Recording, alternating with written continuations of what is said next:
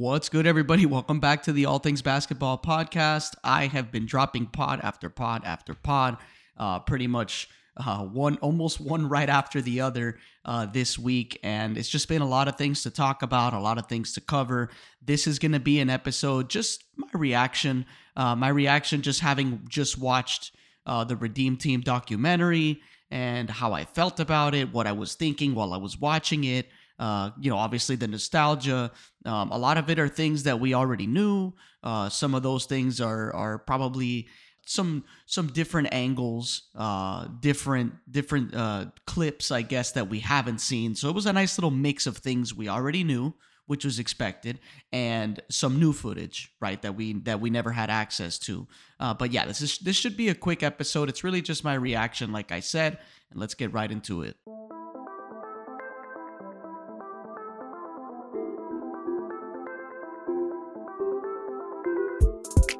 Wow, wow, wow. That was a great watch, right? Just fresh out of watching that. Uh, these are my thoughts the very next day in the morning.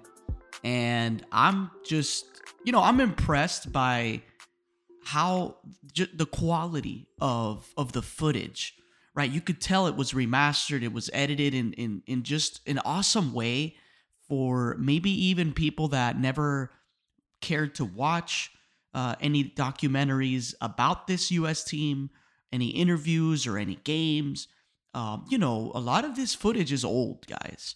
So, you know, it was really impressive uh, to see the remastering, right? The quality of the footage. But um, all that aside, you know, it was a great documentary. I'm going to give it a 9 out of 10.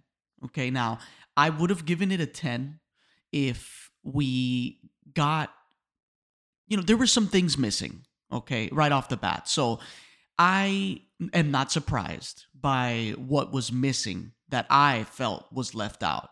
And so I'm going to go right into that, right? So this was a great documentary, okay? Um, not hating at all. Obviously, I give it a 9 out of 10, but uh, my reasoning is, you know, I know that LeBron was one of the people that co produced the documentary, right? And I'm no LeBron hater. I have talked about LeBron a lot on this pod in uh, in positive ways, right? I don't think I've ever knocked on him on this pod actually. Um, but you know, I do want to say this. You know, when I heard that he was gonna co-produce, right, like just one of the producers for this documentary, immediately what came to mind was, okay, are they gonna show the tension between him and Coach K and the stories? Uh, the rift that they had, kind of like the the the iffy kind of questionable things about LeBron. And remember, this is a young LeBron. You know, uh, it's obviously LeBron was in the finals in 2007. Um, so this is like you know you, you see in the documentary they talk about how uh, there's a big debate about who's better lebron or kobe and obviously i'm a big kobe fan he's my favorite player of all time um, and at that point in time uh, LeBron was the better athlete. Um, I guess yes, you could say that LeBron was the more dominant player. Um, but at that point in time, um, I'm gonna I'm gonna always say that in 2008, uh, even 2009, and you know 2010, I I think that entire time to me, I still think Kobe was the better player you know but that's that's that's besides the point. I didn't even want to get into that. Uh, what i'm talking about is i'm going to read you guys uh, an article here that i pulled up on google because i remember it vividly uh, hearing about this story. So uh, this is an article by evan glasspiegel or glasspiegel of the new york post right? Where he shares an excerpt from ian o'connor's book which is coach k the rise and reign of Mike Krzyzewski, right, which is Coach K, which shed light on an incident that happened between Mike Krzyzewski and LeBron during the Olympics. Okay, now this is what it says. On a bus ride to a shoot around practice, LeBron James was reportedly heard complaining about the event, and it seems as though he thought the session was unnecessary. Mike Krzyzewski reportedly pulled him aside immediately and told LeBron James that he had to trust that Coach K wouldn't make the team do anything that he didn't feel is important. Right now, this is what the rest of the article says. Obviously, the U.S. would go on to win It's first of three Olympic gold medals under Krzyzewski, who is who at 75 is now in his 42nd final season at Duke. Obviously, guys, this is an older article. Um, but yeah, O'Connor reports on the early tension that existed in the Coach K relationship with LeBron on one bus ride to a shoot around practice. Uh, and here's the quote If you lose LeBron, you lose the whole enterprise. That's what one Team USA staffer said. You can't have LeBron doing that. Uh, they get off the bus, and Coach K pulls him aside immediately and says, Look, you have to trust that I'll never ask you to do something I don't feel is important. I'm not going to wear you guys down or put you guys in a bad situation. You have to trust that we're doing this for the right reasons. For that staffer, it was a revelatory moment. Along the way, I always thought to myself, that's probably the first time LeBron James has been talked to that way. right? And so that's something um you know, that's something I uh I, I I couldn't forget while watching this documentary, and I, and I if I'm fresh off of just watching it once, right? I'm gonna give it a rewatch as well. This is like fresh off, so I don't remember them actually uh, mentioning that, you know, or talking about that, and it's no surprise to me because obviously, you know, LeBron helped produce it, so uh, you know he's probably gonna be a little more biased in the selection process of what gets put in and what gets put out right? So, you know, that's not that important. Uh, but to me, when you have a documentary, right, I feel like I can't give it a 10 out of 10 if there's some things that are left out. Now, you might want to say that that's minor stuff, but it builds to the story of, you know, the buy in from the stars, you know, because yes, they did talk about the the the maybe the conflict or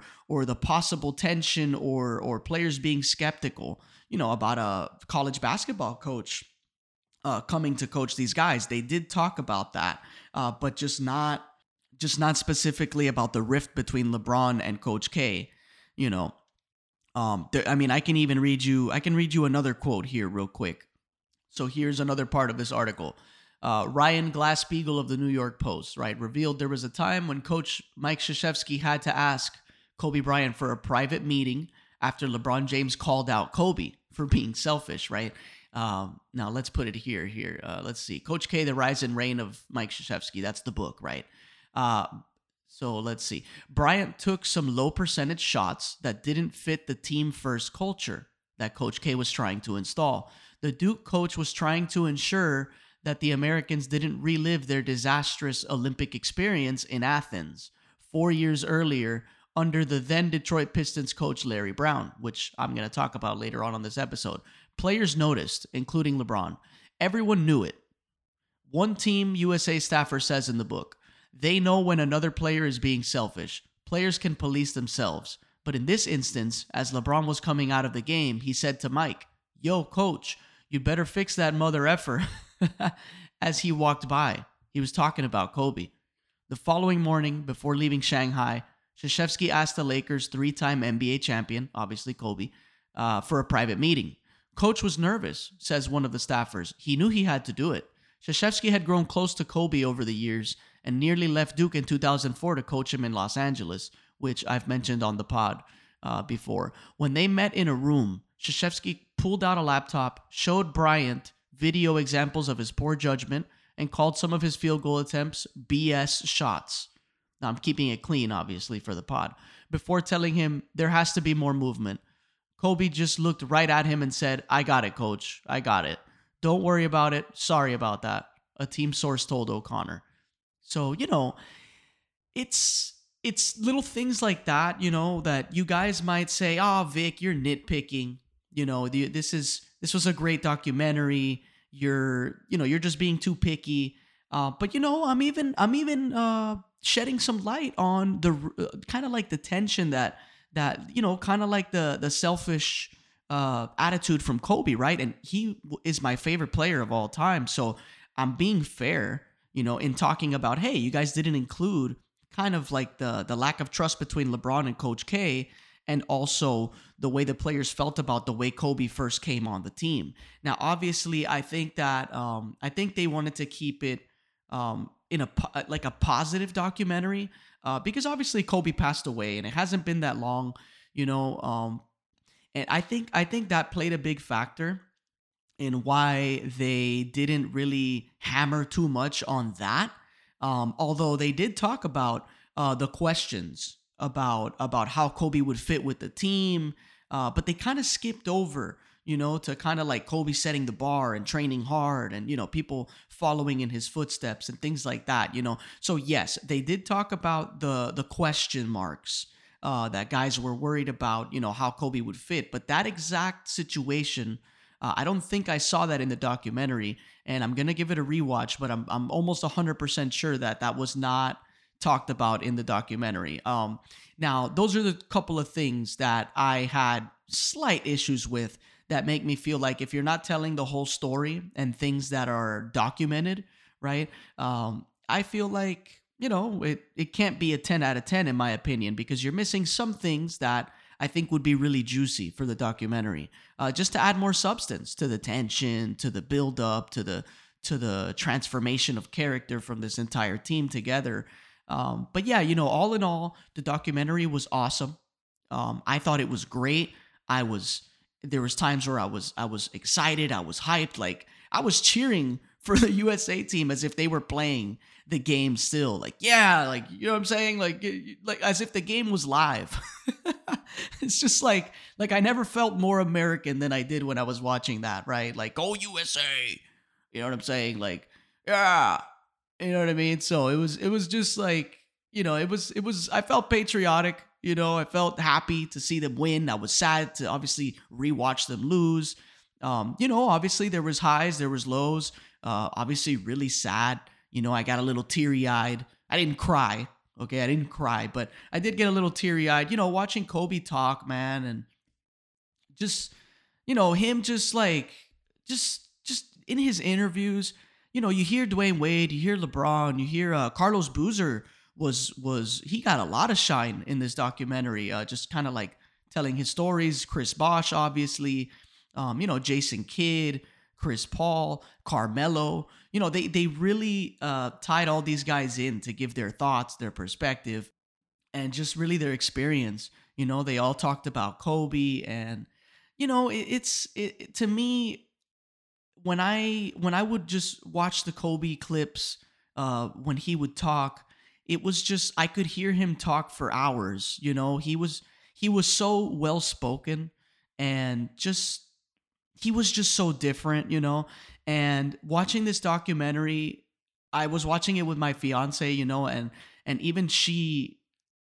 you know, even she agreed. Like, man, it's it's crazy how how you know how special a, a person and a player was when you hear the way all these other Olympic players, like all these Olympians and the best basketball players in the NBA at that point in time, uh, talked about him.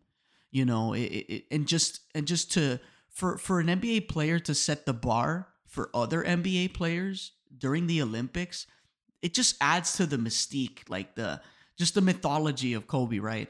Um, the legend that is Kobe Bryant. And it's just, you know, he was unique. I I loved Kobe, you know, so much, you know, miss Kobe. It's it was really sad to to see him, you know, talk and and interact with the players in that old footage. Uh, it was just sad, you know. It was um it, it made you happy and it made you sad, you know. Um and I feel like the documentary kept it as light as possible.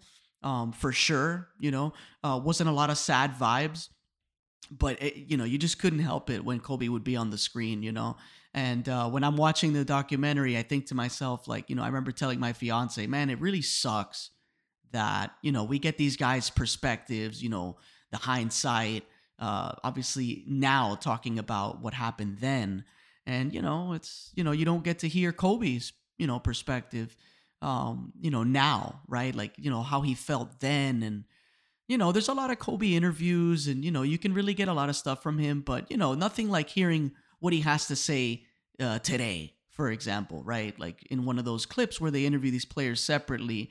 Um, but yeah, you know, great documentary. Um, I do want to get into the last part of just the part that pissed me off again. You know, um, just re just rewatching Larry Brown Great coach, Hall of Famer, you know, one of the greatest coaches of all time in basketball history, right? Not just the NBA, basketball history. Larry Brown was. I mean, you don't select Larry Brown to coach for the US team if he's not well respected and has all these accolades, you know, but just because you are a Hall of Famer coach and a great coach and one of the best coaches, you might not fit the job, right? You might not be the right guy for the job. And this is exactly the problem, you know, and it's, it's so, my, it, you know, it's crazy to think about today, right? But, but guys, like, for some of the younger listeners or the new listeners, um, and they're wondering, man, I can't believe LeBron's on the bench and Carmelo and Dwyane Wade and you know just seeing the guys on the bench that are clearly better than some of the starters, except maybe Allen Iverson and Tim Duncan. Um, but you know, you listen, no knock against Shawn Marion. Shawn Marion was one of the first of his kind in terms of like versatile players that can play multiple positions, right? An interchangeable player, athletic guy that can run up and down the floor, shoots the corner threes, you know, kind of does everything for the team. He is typical USA necessity, right? You need a player like that. So I'm not talking, I'm not glossing over Shawn Marion, but what I'm saying is this was a time where, listen, uh, early 2000s, guys, you know, this was 04. Uh, you know, young guys had to prove that they could earn their spots, right? Like it was that was just the that was just the way it was, you know. And bringing in a coach as old school as Larry Brown, it just it just added to that view, right? To that perception of the way that a team has to be run, right? You can't play these young guys, right? That's what they would think, right? But but me looking at it, just watching it from my couch, and I've watched a bunch of documentaries. I already know all these stories, and I already know uh, the reasons behind this. And this was really all just a refresher with some added footage, right? Like for some of us that are well connected and and we understand the history of basketball, um, you know, none of this stuff is new. Uh, the only new stuff that we could hear is like that extra footage that we didn't get to see, you know. Um, but nonetheless, you know, you're watching LeBron, Wade, and Melo on the bench, and you're thinking to yourself, yes, these guys are, you know, young guys, rookies, but it's it's stubbornness from the coaching staff. Well, mainly Larry Brown, you know, to to just play the vets because they're the vets. You know, um, there was a lot of stories of LeBron, Melo, and Wade in practice. You know, kind of like killing these guys. You know, and so you see these starting lineups, and you're thinking to yourself, like, okay, lost to Puerto Rico. Um, I think it was Lithuania too. Like they lost to Lithuania it's like guys you know uh, maybe we should swap it up you know maybe we should uh let's throw lebron in there. You know what i mean? Let's uh let's put someone in there that's going to defend multiple positions and actually be selfless not selfish that can move the ball and play with the team and make cause trouble for opposing teams right? But no you know uh, instead they they run these other lineups. And so you know it was just like uh it was like a reminder of like ugh you know, ugh, what a disaster. Um, and just incompetence, right? In, in terms of selecting who starts and who finishes games. It was just so bizarre. To this day, to to rewatch and see LeBron in like his warm-up shirt uh, during the last moments of a lot of those games. It was just like, oh my God, I can't believe I'm seeing what I'm seeing. But you know, guys, it's hindsight. You know, it's you know, it's 2022 where you know, it, it, guys are more open. You know, coaches are much more open to to playing guys that are just playing better. You know, they don't care. They're not gonna stonewall a rookie because oh, this guy has been around longer. No, no, no. Uh, now it's more about skill. You know, yes, it's it's a team game, but it is more about skill too. You know, I'm not gonna play this guy just because he's a vet. If if this other guy is better, if he's playing better, he is going to get more minutes. Um, it's just more open nowadays. Uh, we understand that basketball has evolved uh, from a coaching standpoint, from a playing standpoint. Everything has evolved. You know, it's there's no stone left unturned, right? Like like you see these coaches running crazy lineups and and trying different things, bringing guys from the G League, and you know, it's just more. You know, it's less ignorant right? Um, and it was awesome to see. And so, you know, when you watch this 2008 roster, um, you know, and and and they're playing against Spain, um, you know, I forgot, you know, um, I forgot to mention, um, you know, I remember telling my fiance, like, oh yeah, wait till you see this guy uh, that played for Spain, right? Rudy Fernandez. he was so good, um, just cooking Team USA and cooking in the Olympics, and he played in the NBA too. Um, and you know, my fiance is like, man, these guys from like they were good. And I'm like, yeah, you know, these are these are these were this was a great basketball team, the Spanish team, the Argentinian team. You know, um, it, these are good teams. The problem is, uh, in 2004, obviously, like they mentioned in the documentary, a lot of NBA players uh, backed out of it, right? And we also lost our our our hunger and also lost our interest in a way, right? So that led to obviously losing and losing and losing. And then, you know, we get this 2008 roster um, that eventually wins the gold. And, you know, Kobe had awesome moments, you know, Carmelo, we needed Carmelo as well. Dwyane Wade was huge.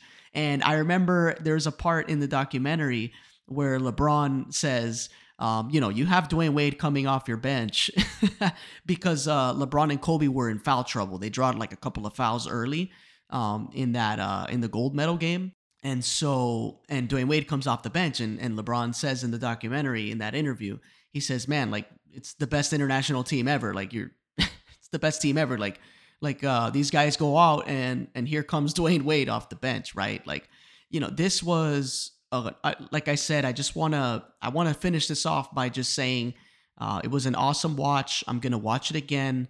Uh, if there was anything I missed, you know, obviously it was because this is you know I'm re- I'm recording it fresh after watching it, and it was it was just great, man. It was just great. I hate repeating myself, but you know, there's no other way around it. You know, I would have given it a 10 if there were some more details that weren't left out. Um, but yeah, other than that, I mean, it was an awesome documentary. Uh, if you guys haven't watched it, I highly recommend you watch it. It's it's a really good recap of basketball history, right? Uh, more importantly, obviously USA basketball history.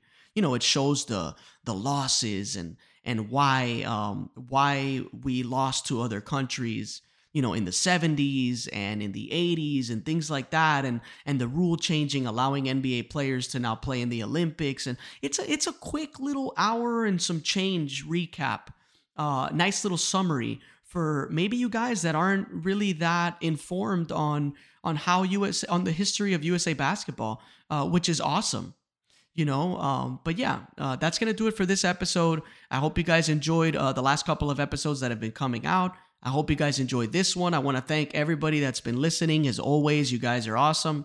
Uh, you know, listening since the beginning, uh, maybe some new listeners or potential listeners, whatever it is. I appreciate everybody. Thank you for listening again. This is the All Things Basketball Podcast, and I'll catch you guys on the next one.